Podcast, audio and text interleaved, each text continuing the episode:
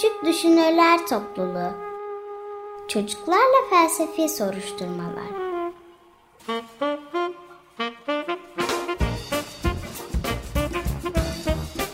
Hazırlayan Özge Özdemir.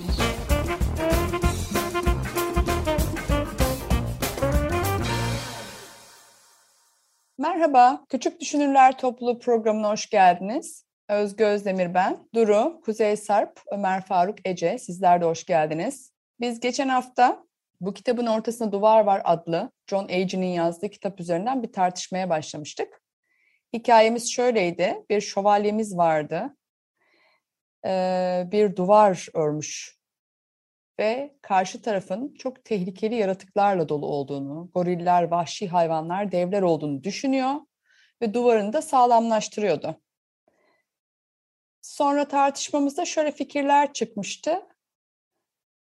Bu şövalye karşı tarafın tehlikeler dolu olduğunu görmüşse koruyabilir kendisini belki ama görmeden sadece kulaktan dolma bilgilerle bunu yapıyorsa biraz ön yargıya bağlı hareket ettiğini düşünmüştünüz. Kanıta dayalı olmayan bilgiyle hareket ettiğini. Bir de iki farklı görüş çıkmıştı. Bir tanesinde Kuzey Sarp bu kadar hani kulaktan dolma bilgiyle hareket edeceğine o duvarın oradan arada bir kafasını uzatsa karşı tarafta gerçekten tehlikeli yaratıklar var mı diye bir araştırsa iyi olmaz mı derken bir grup da o kadar korkutulmuş olabilir ki bakmaya cesaret bulamıyor olabilir, böyle bir riski alamayabilir. Bazen korkular, ön yargılar bizi bu kadar e, kapalı hale getirebilir demişti. Şimdi hikayenin geri kalanında ne oluyor? Şu oluyor. Küçük şövalye merdivene tırmanarak yükseldikçe kendi tarafında yavaş yavaş sular yükseliyor. Suda bazı tehlikeli deniz canlıları belirmeye başlıyor. Duvarı sağlamlaştırmak için yukarı tırmanan şövalye kendi tarafında aşağıda olan bitenleri görmüyor. Tam tuğlayı duvara yerleştirip aşağı inmeye karar verdiğinde kendi tarafının tehlikeli hale geldiğini görüyor. Sonra diyor ki duvarın bu tarafında böyle şeyler olmamalıydı. Neden ama diye bağırıyor. Şimdi karşı taraf öteki olan tehlikeli derken kendi tarafı tehlikeli hale gelmeye başladı. Neden öyle olmaya başlamış olabilir? Neden kendi tarafında tehlike yükselmeye başlamış olabilir? Duru. Yani bence o kadar korkmuştur ki Hı. yani artık yani orayı çok güvenli sanıyordur ama artık karşısının daha güvenli ol, olduğunu şey yapması gerekiyor. Anlaması gerekiyor. Ha, karşısı daha mı güvenlidir peki sence? Yani or orası su dolunca nefes alamaz ama devlerin falan o tarafta yaşayıp nefes alabilir. Ha, böyle bir ihtimal var en azından diyorsun ama orada da belki de gerçekten devler var ve onu yiyecek. Bunu hala bilmiyoruz. Bu kanıtlanmış değil. Ama diyorsun evet. ki hani böyle bir durumda kalırsa kendi tarafı da tehlikeli. Artık duvarı yıkacak. Başına ne gelirse gelecek. Farklı düşünen var mı? Neden orası korku, tehlike dolu bir yere dönüşmeye başladı? Kuzey Sarp. Yani şöyle olabilir hocam. Durduk yere olamaz. Ee, belki duvarın öbür tarafı gerçekten çok tehlikeli ve duvarın öbür tarafında böyle bir kocaman bir okyanus var ve o okyanustan gelen su basınçla duvarı kır, kırmış olabilir. Ve duvarı kırdığı zaman da oradaki deniz canlıları ve su e, bu tarafı güvenli sandığı tarafı geçmiş olabilir ve e, orada artık e, şey olabilir. E, orası artık tehlikeli olabilir. Ya da başka bir, bir dakika. Şimdi bu senaryoya göre o zaman yine tehlike karşı taraftan geliyor. Bu durumda bizim şövalye ön yargısında haklı çıkmış olur. Karşı taraf gerçekten tehlikeli bir yermiş o zaman. Hatta yine on, ona bile yani duvara rağmen ona tehlikesi yansıyor. Peki başka? Bir senaryon daha vardı. Öbür senaryonda belki e, böyle kendi düşüncesidir. Belki çok e, stres olmuştu hı hı. ve orayı merak ediyordu. Ve kafasında e, gerçek olmayan şeyler görmüştür. E, böyle oraya su bastı e, gibi görüntüler görmüştür. Ve karşı tarafa bakmak için kendini zorlamıştır. Çok merak etmiştir. Ha, bak bu da enteresan. Karşı tarafı o kadar merak ediyor ki aslında diyorsun. Burası güvenli değil galiba. Karşı daha güvenli olabilir mi gibi bir merak kendi kendine yaratıp aslında karşıyı araştırmaya doğru gidecek. Peki Ömer Faruk? Ee, hocam ben e, Sarp'ın birinci senaryosunun e, saçma olduğunu düşündüm hocam. Çünkü e, karşı taraf e, eğer e, suçsa sadece e, o zaman dev ve goril nasıl yaşayacak? E, ama hocam eğer değilse yani e, eğer sadece su değilse hocam bir yere göçüklük olması lazım ve e, yere yerden daha aşağıdaysa basınçla duvarı nasıl kıracak? Ama bunların hepsi varsayım zaten. Yani goril ve devlerin olduğu da varsayım. Kuzey Sarp'ta belki de goril dev yerine su var orada. Büyük bir su var diyor gibi bir şey. Hepsi varsayıma dayalı. Duru? Hocam şimdi eğer su olsaydı orada o tuğlayı koyarken yani koymadan önce içeriye biraz su gelirdi ve bunu bilirdik. Yani Hı-hı. ilk başta. Onun için tuğlayı koyduğumda orası yani orasının su dolu olmadığını biliyordu. Başka bir yerden Tamam siz gelmiş. hikayede böyle mantık hatası aramaya çalışıyorsunuz. Şimdi o değil ben e, düşünceye, fikre dönelim istiyorum. Öyle veya böyle öteki tehlikeli, bana zarar verebilir gibi bir düşünce oluşuyor. Sonra kendine böyle fiziksel duvarlar örüyorsun, sınırlı bir alan yaratıyorsun. Ama o alanda korku içinde yaşıyorsun. Öteki var, her an duvarı aşabilir, gelebilir.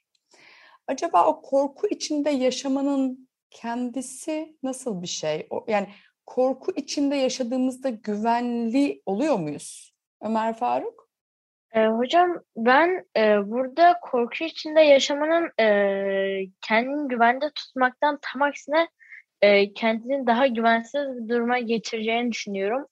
E, sebebi ise şu hocam, e, çünkü e, eğer bir insan korku içinde yaşarsa e, o zaman dışarıya çıkamaz. Oradaki e, belki bir bir sefer yağış gelmeyecek e, o sırada ve bu yüzden e, kendi yemekleri tükenecek. Duvarlar yüzünden diğer tarafa geçemeyecek. E, ve hocam bence e, buradaki canlılara karşı bir sadece tuğla önlem olmadığı için e, bence bu e, kendi beyninde yaptığı bir önlem. Hani fiziksel olarak uygulaması sadece e, minik bir kısmı ama kendi beyninde belki o tuğladan duvarlar çok daha büyük bir şey. Ha, kendi zihnin... Yani daha çok e, ruhsal bir koruma gibi. Ha, şimdi iki tür koruma diyorsun yani. Bir fiziksel açıdan kendini korumak var. Ama bir de bütün bu düşünceler de bizde hani korku yarattığı zaman güvensiz bir ortam oluşuyor. Sana ruhsal dedin ama nasıl diyelim onu? Zihinsel mi diyelim? Zihinsel evet. güvenliği var mı bu şövalyenin?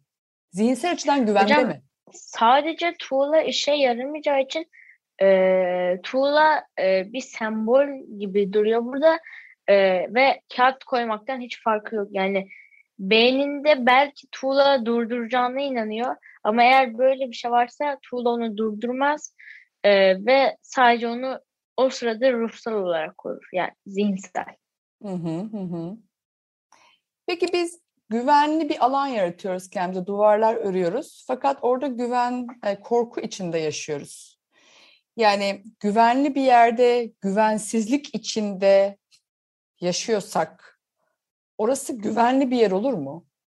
Yani evin duvarları var, gayet güvenlik kurmuşuz ama korku içindeyiz. Bir güvensizlik halindeyiz. Orası bizim için güvenli bir yer mi? Duru?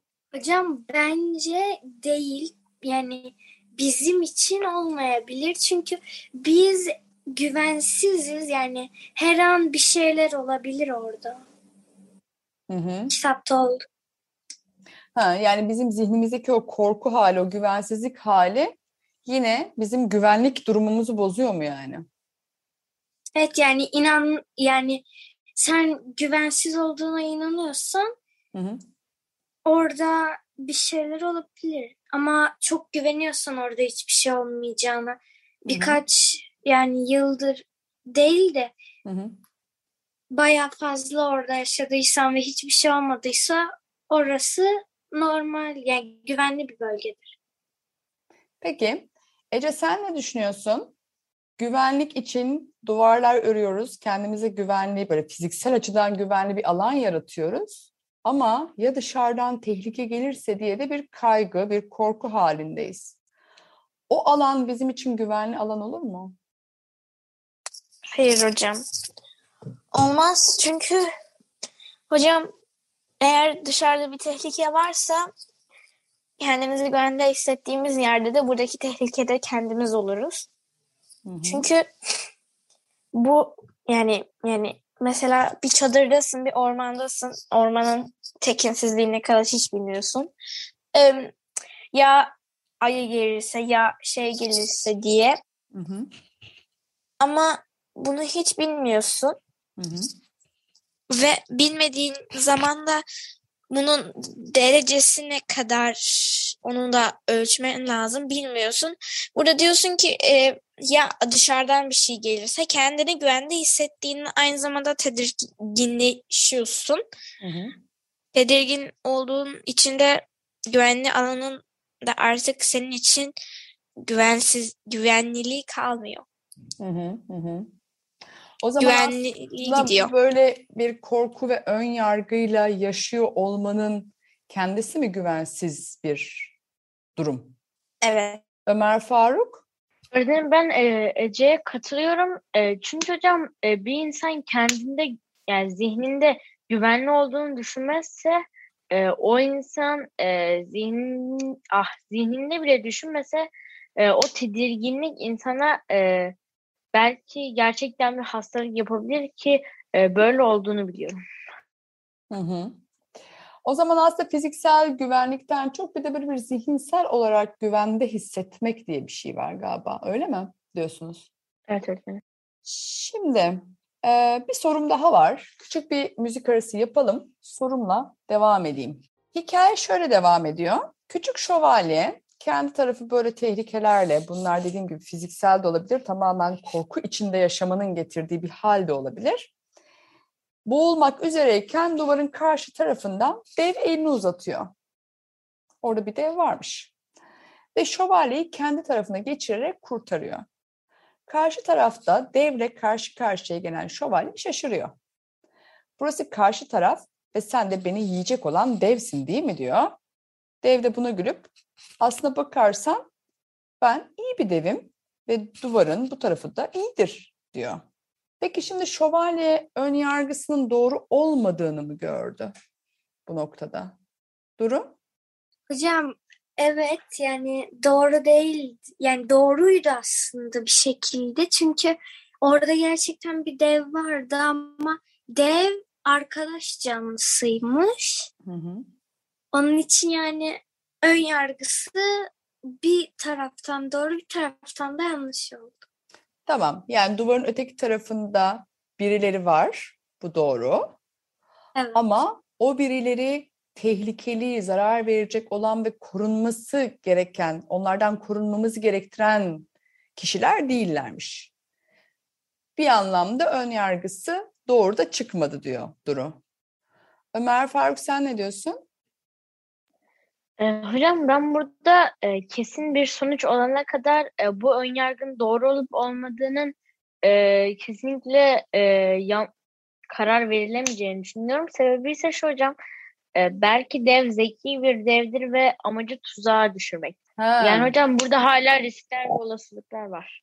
dev onu kandırıyor olabilir. Sen hala bir şüpheli, e, şüphe eden konumundasın hala. Yani bunca Hocam yani yıldır... yüzde yüz e, güvenemiyorsak e, ben ön yargının yani bir şey yüzde yüz olmadıysa ben bir şeyin ön yargının yanlış ya da doğru olduğuna karar vermenin yanlış olduğunu düşünüyorum. Anlıyorum dediğini. Nasıl yüzde yüz güveneceğiz peki? Ne olursa bize ispatlanmış Ee, olur bu durum? Öğretmenim ben e, bu deve güvenmenin e, en kolay yolun dev e, kendimizin en e, zamansız vaktimizde yani uyur uyuduktan sonra veya e, en boş anımızda e, ona güvenimizin artabileceğini düşünüyorum. Hmm, en teslim olduğumuz anda diyorsun. En korun savunmasız Evet, evet, evet. olduğumuz anda. Evet öğretmenim.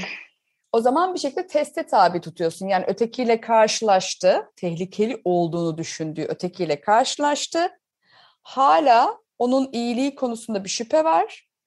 En savunmasız anımda bana karşı iyiyse o zaman bu iyidir deyip ön yargımdan vazgeçebilirim. Ön yargım kalkabilir diyorsun. Neredeyse evet. Hayat bu kadar teste yani test edilebilir mi? Teste tabi tutulabilir mi sizce? Kuzey Sarp? Hocam bence hayat bu kadar teste tabi tutulabilir ve bence tutulmalı da. Hı hı. Çünkü hayatta her zaman e, ihanete uğrayabilirsin ve e, çok en yakın arkadaşım dediğin biri bir anda bir anda sana düşman olabilir ve e, üzülebilirsin.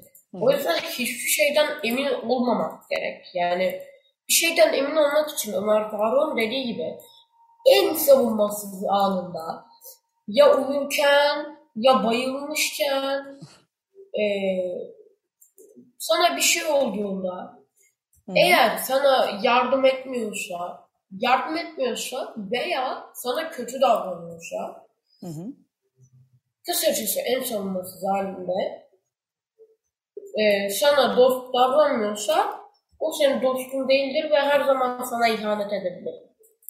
Ama bir yandan da şunu söylüyorsun. En iyi arkadaşın bile bir gün kötülük yapabilir. O yüzden her zaman şüphe içinde olalım da diyorsun yani. Biz biz güvenemeyeceğiz mi ilişkilere, insanlara? Hayır en yakın arkadaşın da şey olabilir. Tam olarak onu kastetmiyorum. Hı hı. Birilerine güvenebiliriz o zaman. İşte eğer e, o test gibi söylediğim şeyden e, Yani Ömer zor- Faruk'un Anladım. Ömer Zor Faruk'un durumunda, dediği şey. zor sana iyi davranıyorsa sana iyi davranıyorsa, seni kurtarmaya çalışıyorsa Hı hı. o senin arkadaşındır. ya da savunmasız durumunda sana zarar vermiyorsa o o zaman tehlikeli olmaktan çıkar ve orada güvenli bir ilişki kurulabilir. Ömer Faruk sen de bir şey diyeceksin galiba. Ee, hocam e, ben burada e, kendimle çelişkiye düştüm ama e, dediğimin e, bir kısmının yanlış olduğunu fark ettim. Hı. E, çünkü hocam e, Sarp'ın dediğinde e, en yakın arkadaşımız belki e, bir sefer ya da birkaç sefer bizi korudu. E, hocam bu onun bizi yine koruyacağı veya bize bir şey yapmayacağı anlamına gelmez. Yani hocam burada öteki bizi bir iki sefer veya bir sefer saldırmadı. Ama e, bu ötenin bir daha saldırmayacağı anlamına gelmez. Ama Burada o hiçbir zaman zaman hiçbir yüzde yüz zaman emin güvenemeyeceğiz. olamayız. E, hocam bir de e, ben yüzde yüz zaten hiçbir zaman güvenemeyeceğim bir insanın ve e, bir insanın asla e, bunu başaramayacağını düşünüyorum bu tarz durumlarda. Yani bizim dostumuz olan birisi bir gün kötü olabilir bize karşı. Düşmanımız sandığımız birisi bir an için iyi olabilir. Bütün bunlar değişken diyorsun galiba Ömer Faruk. Ve hiçbir Evet, zaman evet. aslında yüzde yüz güvenmek diye bir durum olamaz. Öyle mi? E, hocam e, olamaz ve e, ayrıca hocam ben e, şöyle düşünüyorum. E, zaten bir insan bir şeye yüzde yüz güvenirse e, o şeyin keyfi, eğlencesi veya amacı kalmaz. E, yani Niye? hocam bir şeyden her zaman e, riskli olduğunu düşünmek bence e, daha iyidir. Bu da enteresan. Ne diyorsunuz buna? Zaten bu kadar yüzde yüz güven olsaydı aramızda hiçbir macera olmazdı. Eğlencesi kaçardı. Bazen bu küçük güvensizlikler, riskler, bizi çatışmaya, tartışmaya götüren şeyler iyidir gibi bir şey söylüyor. İlişki- belki de e, şöyle olurdu. Şövalye deve her zaman yüzde yüz güvenirdi ve e, bu sayede e, hiçbir zaman şövalye olamazdı. E, belki de hantal bir e, insan olurdu. Ha, ilişkiyi Bu bu kadar güvensizlik sayesinde e, bu kadar başarılı ya da başarısız e, fark etmez bir şövalye olabildi. anladım dediğini. Yani bir şekilde o yüzde yüz güvenme halinde olmazsak ilişkide bir dinamizm oluyor. İlişkiyi dinamik tutuyor. Kişiyi de dinamik tutuyor galiba. Tamamen evet. teslim olmuş bir ilişkide kişiler hantallaşır, boş verirler gibi. Buna Ya bir da şey öğretmenim söylemek e, ko-. E, Söyle ekleyebilir miyim? söyle. Ha hocam e, ya da yüzde yüz güvenmeseydi bu deve Hı. e, hiçbir zaman e, yani şu anda yüzde yüz güvenmediği için e, asla başını kaldıramadı ve bu duruma kadar olan ya da belki kötü olan deve e, ulaşamadı. Belki de o dev ona yardım edecekti. Hı. Biraz başını uzatsa. Ha, anladım dediğini. Ne diyorsunuz Ömer Faruk'un bu şeyine? Bu hayatta bir kişiye ya da bir ilişkiye yüzde yüz güvenmek söz konusu değil diyor. Zaten öyle olsaydı da ilişkinin dinamizmi kaybolurdu, tadı kaçardı, hantallaşırdın, boş verirdin gibi bir şey söylüyor. Ben öyle anladım. Kuzey Sarp? Ben e, Ömer Faruk'un dediğine katılıyorum. Hı hı. E, çünkü Ömer Faruk'un dediği gibi bir ilişkiyi dinamik tutmak için böyle birbirini düşünmek ve birbirini e, şey yapmak gerekir. E, böyle güven tam olarak güvenilmez. Bir şekilde onu böyle her zaman bir testte gibi e, şey yapman gerekir. Ve hocam e, benim dediğim şey doğruya çıkıyor burada hikayenin bu kısmında. Niye?